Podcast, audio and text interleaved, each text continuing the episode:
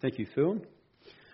You know, one of the nice things about the walk I went on was my absolute silence when it came to social media, where I was thousands and thousands of feet above sea level. You don't get service. And it was beautiful.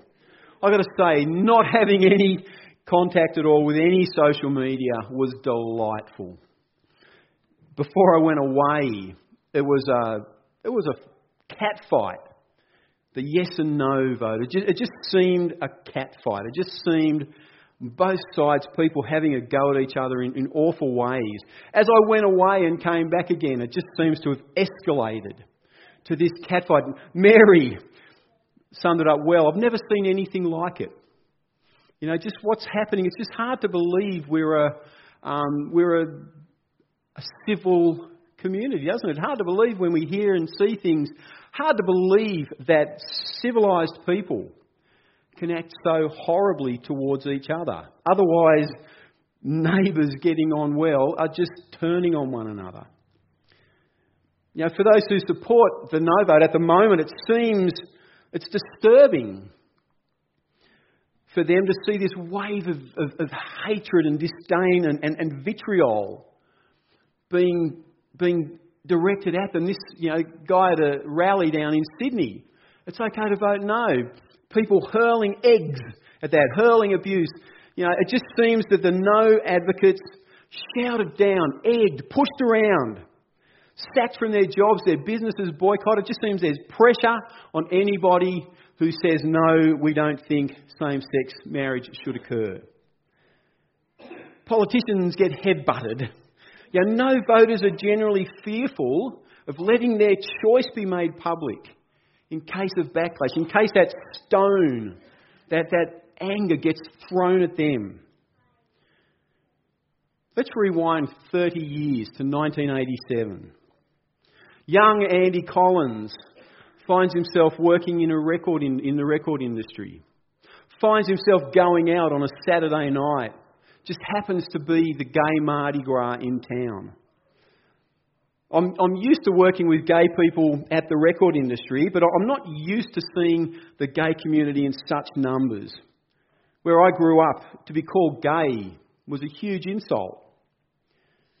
Gay people in my workplace are openly ridiculed and mocked and openly treated poorly because of their lifestyle choices.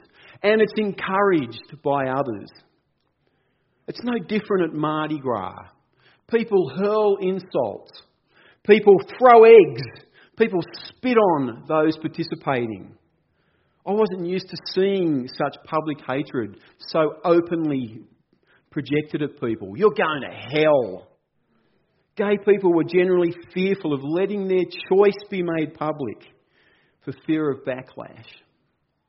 So it's not all that new, this hatred by the masses being projected at those who disagree.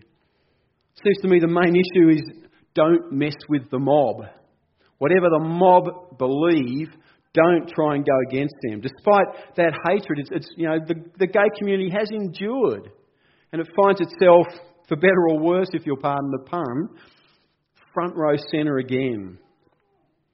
The tables have turned. It seemed that we live in a time where councils, where government departments, sporting clubs, businesses throw their weight behind the Yes campaign and, and marriage equality and woe betide anyone who disagrees.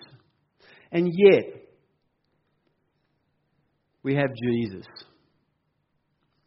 Don't you just get challenged by that verse that Phil read out? He himself is our peace. He makes the two one. He is the common ground that, that breaks down every wall of hostility. I know there are people in here who strongly believe yes, who, believe yes, who strongly believe no, who believe no. But I love, above all, we can come into a place this morning and He is our common ground. Thank you so much, Jenny, for the, the sensitivity in which you picked those songs. I think we hit the nail on the head with those songs. We hear about Jesus who was light of the world. He came into darkness. You know, he really shows us, You know, we don't have to always love those who just love us, love those who are good. He loved the, the unlovely. And it's a lesson for us at this time when we just have so much, in a sense, craziness happening in our society that we can just focus on Jesus, who is our peace and who we, believe holds everything together. To have the wrath of the mob against you means certain condemnation in its ugly forms because they come armed with stones that they're ready to throw. And just look at this story today. No one knows better than Jesus what it's like to have the mob against you. One minute the mob is worshipping him, aren't they? One minute the mob is bowing down, save us, Hosanna to the King. The next day they're baying for his blood, crucify him. That's the mob. The mob is fickle. In today's story, we see Jesus confronted by a mob intent on catching him out. They're intent on stoning him. They've got stones that they want to throw at the woman, they say, but they're really wanting to throw them at Jesus. They're hoping he'd mess up, hoping that they could find something against him to put him down. And doesn't his response challenge us? Doesn't it challenge us? Those who are without sin, cast the first stone. The scene opens with Jesus teaching in the temple courts. He's sitting down teaching, just sitting down teaching a small bunch of people. When this mob comes in and, and, and disturbs proceedings, you know, at Newtown it used to happen all the time. We'd actually just be getting up to preach, getting up to teach, and all of a sudden people would come in and just blah, and it throws you. It throws you when you're put on the spot and asked the question. Uh, uh, uh, uh, I wish I'd said this, you know. Quite often in hindsight, you think, oh, I should have said that. I should. You know, you, when you're put on the spot, it's a difficult situation. Today's story, you've got it even worse. A mob that's, that's murderous have come in. You know, many believe the woman would have been standing there naked before Jesus and the people, not just you know, in, in all of her shame an adulterer. Either she was married and slept with a man who wasn't a husband, or she was sleeping with a married man. Whatever the situation, in her search for intimacy and love, she's played a dangerous game and been caught out.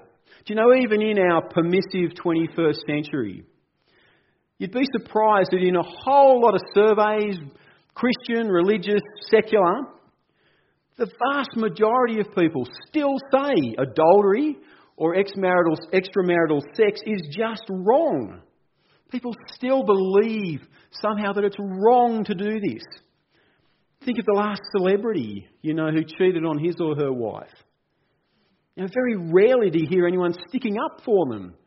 Still in our society, there's something that, that basically says the adulterer, adultery is still taboo. So I reckon not only would the Pharisees and teachers of the law, yes, look, this woman caught in adultery, you know, they, they would have been angry, but I bet the vast majority of people that were sitting around hearing Jesus talking, they would have got angry too. They would have been, oh, yeah, an adulterer. They would have been outraged. And we read in verse 5 that they quote Moses, they quote Moses in the law. Moses commanded us to stone such women. Moses commanded us. Moses, this figure that's held so highly, commanded, not suggested, but commanded us to stone such women. We can look at Leviticus 20:10. If a man commits adultery with another man's wife, with the wife of his neighbour, both the adulterer and the adulteress are put to death. Deuteronomy 22:24, you shall take both of them to the gate of that town and stone them to death. And why? You must purge the evil from among you. These really black and white statements that basically say, why do you have to do it? Purge this evil that's among you. Put both of them to death by stoning. It's interesting that only the woman's there, isn't it? When both of them are to be put to death. She deserves stoning. Well, the bottom line, interestingly, is that in those days, even in Jesus' days, it wasn't always punishable by death to be caught in adultery. If it was indeed the first time and the woman was remorseful about it, or the parties were remorseful and, and, and chose to actually um, not do it again, then the woman would have her dowry, would have that sort of, you know, the things that were given to her to actually, you know, help her financially, those things would be taken from her. If it was a repeat crime, though, yes, you could be stoned. So, so in a sense, they're, they're, they're sort of you know, playing around a bit with, with the traditions, but certainly they're basically saying, Jesus, are you for the law or against it? Are you for Moses or against him? He's got a dilemma. If he agrees with Moses, they'll report him to the Roman governor for taking on upon himself the ability to, to, to, to condemn a person to death, which only the governor could do. So, so if he says yes, then basically, oh, we've got him. If he disagrees, then obviously they're going to be telling the people he's an enemy of the Jews because he disagrees with Moses and the law that's held so sacred. Both are going to lead to his downfall. So, what's he going to say? How's he going to deal with this? Well, much has been made of what Jesus does as a response, isn't it? He stoops down and writes on the ground. The age old question what did he write? You know, and, and, and scholars, and we all, I'm, I'm sure if I ask people, what do you think he wrote? Anyone want to guess? Doodling? He was doodling. That's, that's right, yeah. Right, yep. Yep, that's right, yeah. The sins of, of other, the, the other people. Anyone else? I don't think it matters, personally. I actually reckon it was a symbolic act. A symbolic act. They've just told Jesus Moses commanded them to stone adulterers to death. But ultimately, it wasn't Moses' command, was it? Moses was relaying what God had written, what God had commanded via Moses. we look at Exodus 31, verse 18. When the Lord finished speaking to Moses on Mount Sinai, he gave him the two tablets of the covenant law, the tablets of stone inscribed by the finger of God. So when we see Jesus writing on the ground, are we seeing God writing the law? I think that's what we see here. Because last week, Mary said the same thing. Jesus isn't just some teacher. Jesus didn't say he was just some teacher or some good man. He himself, time and time again, was saying he is the one who gave the very law to Moses in the first place. Isn't that so important for us to hear that when Jesus speaks, God speaks? do we need to hear that this week? And when Jesus is saying something, it's like God is talking to us. Later on in chapter 8, he tells the Jewish leaders, Very truly I tell you, before Abraham was born, I am. You know, this morning in our prayer time, Judy and I, and thank you, Judy, for the waratah, my favourite flower. I, I can't wait to see all the waratah around here. I love it. I absolutely love waratah. But Judy and I were just looking at a, a psalm on the wall. And it was basically talking about the Lord reigns in majesty. The, the, the earth is secure. Don't we need to hear that no matter what else is happening? That God is in control. The Lord we serve, before Abraham was born, He was around. He'll be around long after we're gone. So whatever happens, we, we, we just thank you that we have, thank you, Lord, that we have your presence with us, even though society might be shaken. Thank goodness we have Jesus who speaks to us. Thank goodness we have Jesus who gives us his peace. So the answer is not just that of a man. God says to them, Let any one of you who is without sin be the first to throw a stone. What an incredibly wise thing for us to ponder and sit on. Is it okay to keep silent at this time? Is it okay to let it go? As you know, I was a pastor for many years at Newtown Mission, which is the uniting church. And one of the great, um, one of the great uh, byproducts of that time there was it was a uniting church. And in my time there, the denomination was struggling with the, the issue of ordaining gay or lesbian ministers. And sometimes it got ugly.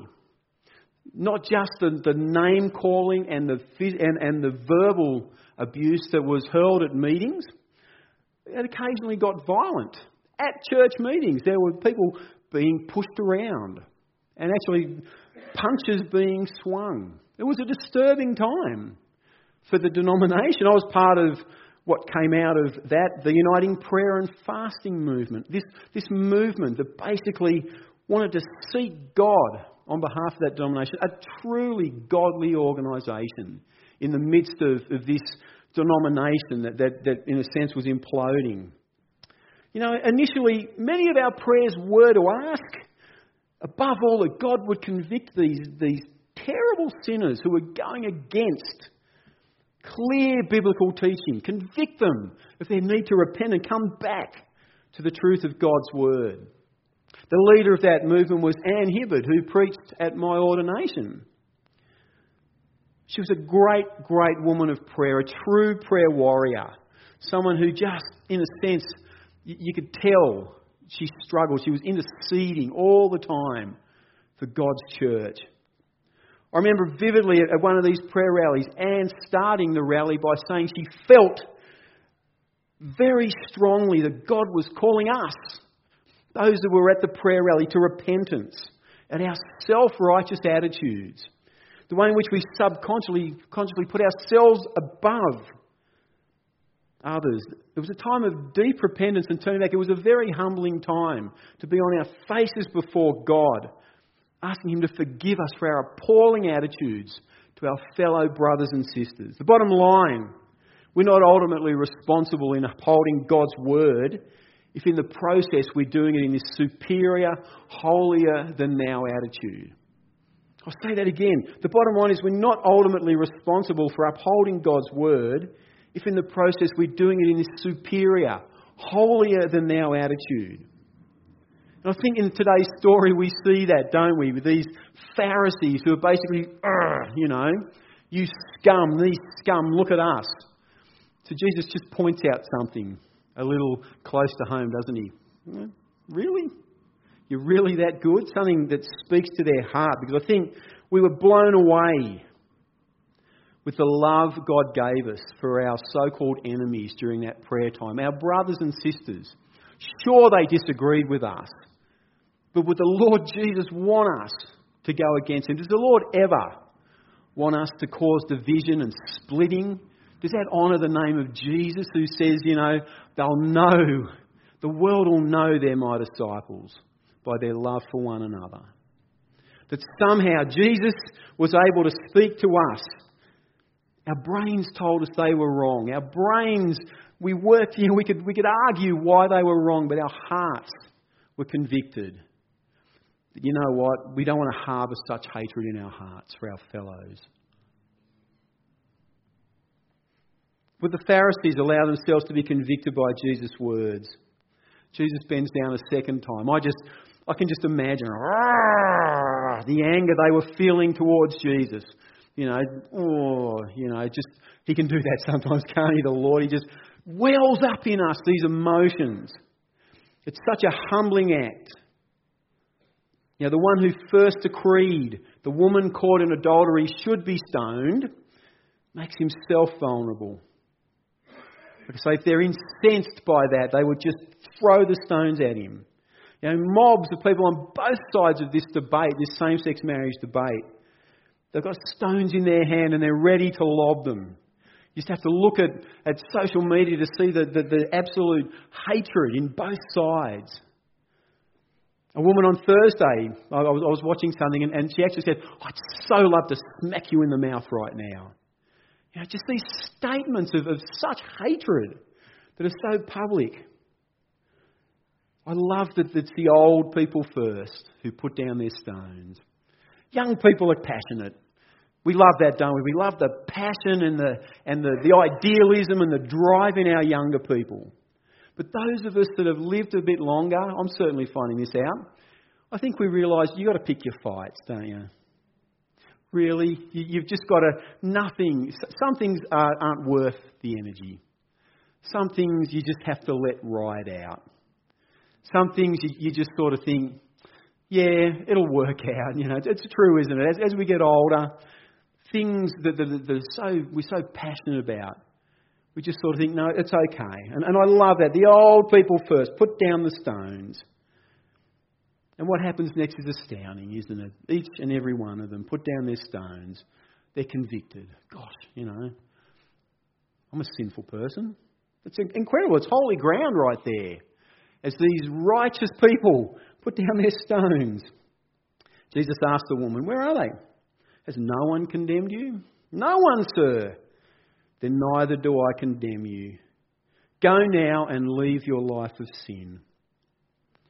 The bottom line is that each and every Australian caught up in this debate, as we have been reminded this morning by Jenny, is a creation of God. We believe it. I firmly believe it. Not just some of us, not just those of us that come to church. Every single one of us, every single Australian, is someone the Lord Jesus offers the same grace and new life to. Yeah, this woman, she sought the arms and affection, the love of a man who wasn't a husband. I'm sure there was some sort of desire for fulfillment in that. It wasn't just an act. But such love that she was looking for, again and again in John's Gospel, was only found in Jesus. The release from condemnation of Jesus. Just like the woman at the well. What was it? Five husbands and another man she was living with who wasn't a husband. You know, you're not going to find any love there, any peace in those. Only in Jesus, the living water. And for us, I think it's just similar to this time. Religious people. We are the religious people. Are we going to stick to the law or are we going to offer and model freedom? Just like that beautiful song, Amazing Grace, as I was, re- as I was singing that, I felt it. I felt I have been set free. My chains are gone. I'm released into the world to show the world what freedom truly looks like. My desire for every single person affected by this same sex marriage debate is the same one I would have for the gay, heterosexual, anybody in Australia. They'd come to have an intimate, personal relationship with the Lord Jesus with their good, good Father. Don't you desire that for those courting? Every single one of them, the Lord reaches out his hand. I loved in that um, in, in, the, in the presentation the two hands reaching out for each other. God's reaching out for every single Australian. It's true, isn't it? We know it. We do know it's true. It's just ugly to see that we, we sort of get selective. Do they deserve such love and grace? But only Jesus will ultimately satisfy. Any marriage, gay or straight, it's only a shadow of what it will be anyway, unless the Lord is in control of that marriage. I firmly believe that. I remember finally watching the Jesus film that had been given to me 10 years earlier at the record company I was working in. By that time, my life had firmly fallen apart. I'd had a child with a woman who wasn't my wife. I was currently in another affair, another relationship with a married woman. Yes, I was. And at that time, my life had fallen apart. I remember watching a scene where a prostitute was moving around the crowd and, and she's sort of, you know, making herself seductive. And she, she goes up to Jesus. And, and, and these religious men on the, on the side, these religious people looking at her, going, Oh, if only you knew what a sinful woman you, he wouldn't be talking to her. Just the hatred in their eyes. And the woman cowers when she looks at it. And Jesus turns to them and says something along the lines if any, anyone without sin, throw the first stone. And, and they cower at his look. And I remember just that love as Jesus looks at that woman and just speaks words of hope into her life. And, and by the end of the film, you know, when watching him die in my place, I firmly remember saying, if, if, if that's Jesus, I will follow him anywhere. Just the, the, the look in, it was just a film, but the look of love in his eyes for someone like me who knew, you know, what a, what a terrible life I'd led, who knew that I had no peace or joy in my life, to watch those eyes giving me hope, I'll follow him anywhere. And to this day, you know, I'm so grateful, so glad for that intimacy with the good, good Father that I've got. That, that intimacy of someone who I didn't deserve any of the love or hope or future that I was given. And yet, me, this hopeless sinner, was given this opportunity. I don't condemn you. Go and leave this life of sin. A brand new life offered for every single Australian if only they'll see beyond everything else to a God who loves them, to a Father who just wants to bless them, to a, to a Lord Jesus who just died so they could have life in abundance. And my life made more complete as Jesus is made Lord of the marriage between myself and the woman he chose for me. And I know, I know I stand before you saying that we can only keep our marriage together as he remains Lord of it. It's true, isn't it, for those that have been married for years? You can only get through life, 21st century life, with his lordship, with him leading and guiding.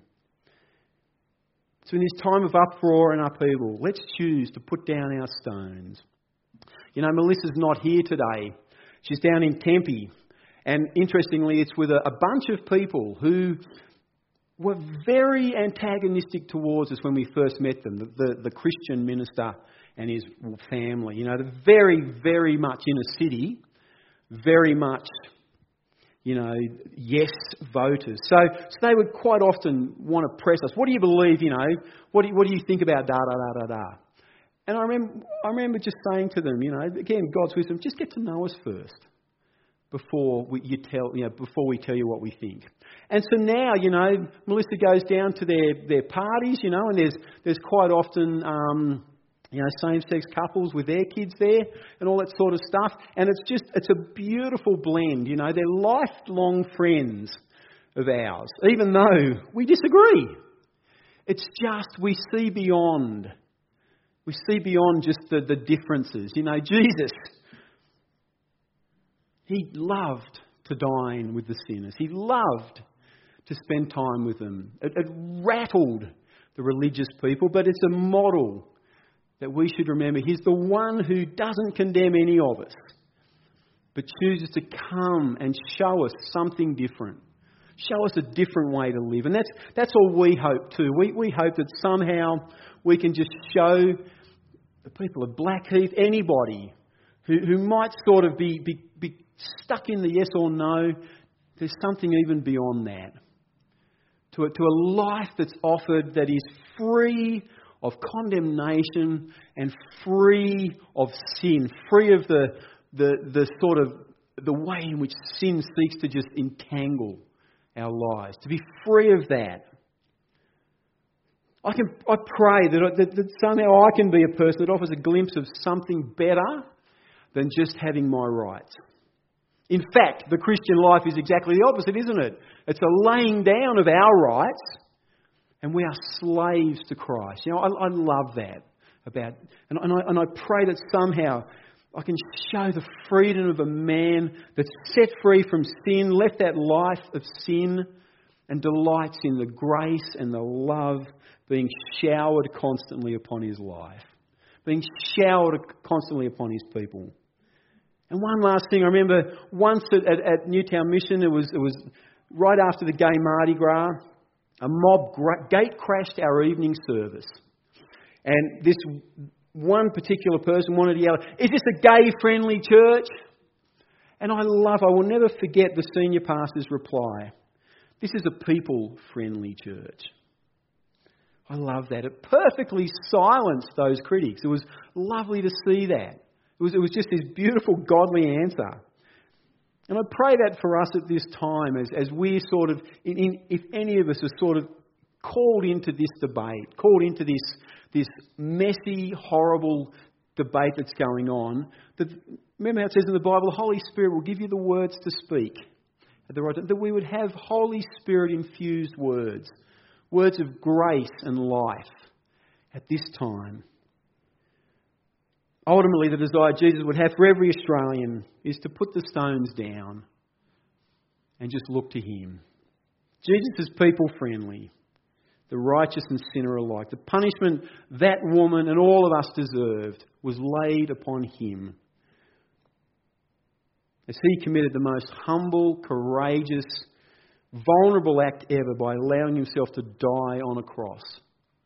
And that's why we're here today.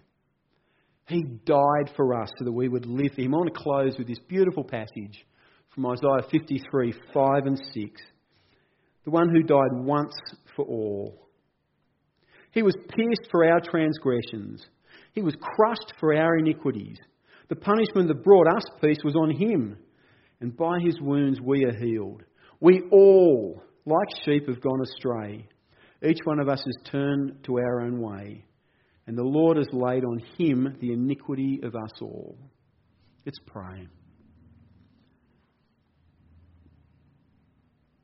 Lord Jesus, we, we live in a very, very smart, educated culture. It, it seems that the majority of people think you only win when you win the debate.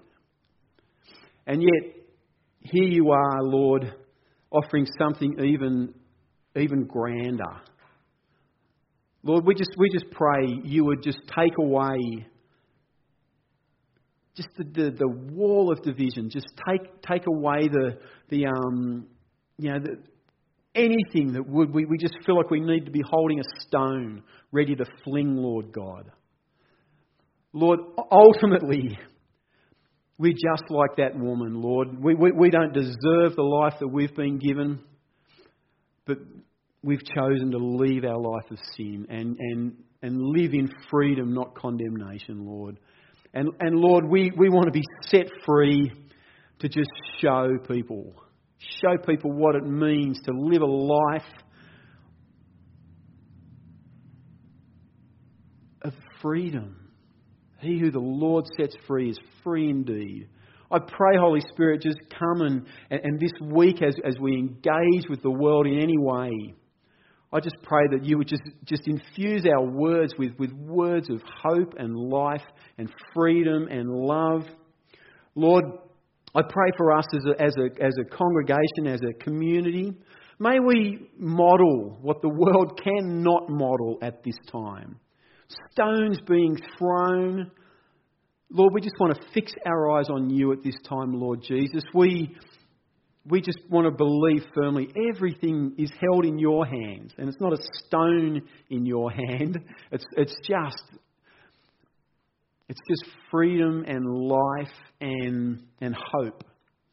In this hopeless time, we just want to thank you that we have the opportunity to fellowship together and to, and to just fix our eyes on you and your word. I pray, as Steve has said, that if, if that's just convicting someone right now, just that, that, that sort of desire to want to just put the stone down, or even more than that, there's just a conviction. They just want to leave that life of sin because they've just heard something better being offered this morning. We, we just pray in the midst of, of this sort of chaos that there's peace in the storm and there's an opportunity for someone just to, to, to, to bow down and worship you, Lord Jesus, at this time because you are our peace.